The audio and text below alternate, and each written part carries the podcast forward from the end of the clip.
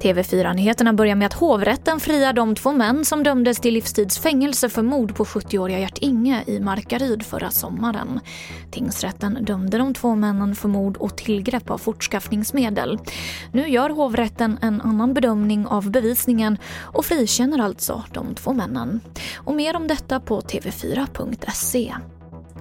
Smittspridningen av coronaviruset i Sverige är just nu enligt DN högre än i samtliga av de tre möjliga scenarier som Folkhälsomyndigheten presenterade i somras. Det värsta förutspådde drygt 2 000 nya smittade per vecka. Istället så rör det sig om runt 9 000 och även antalet dödsfall är högre än väntat. Och vi avslutar med presidentvalet i USA. Efter att en hoppfull Joe Biden uttalat sig tidigare så svarade en segerviss Donald Trump trots att rösterna inte är färdigräknade. This is a fraud on the American public. This is an embarrassment to our country. We were getting ready to win this election. Frankly, we did win this election. Och utvecklingen kan du följa på tv4.se.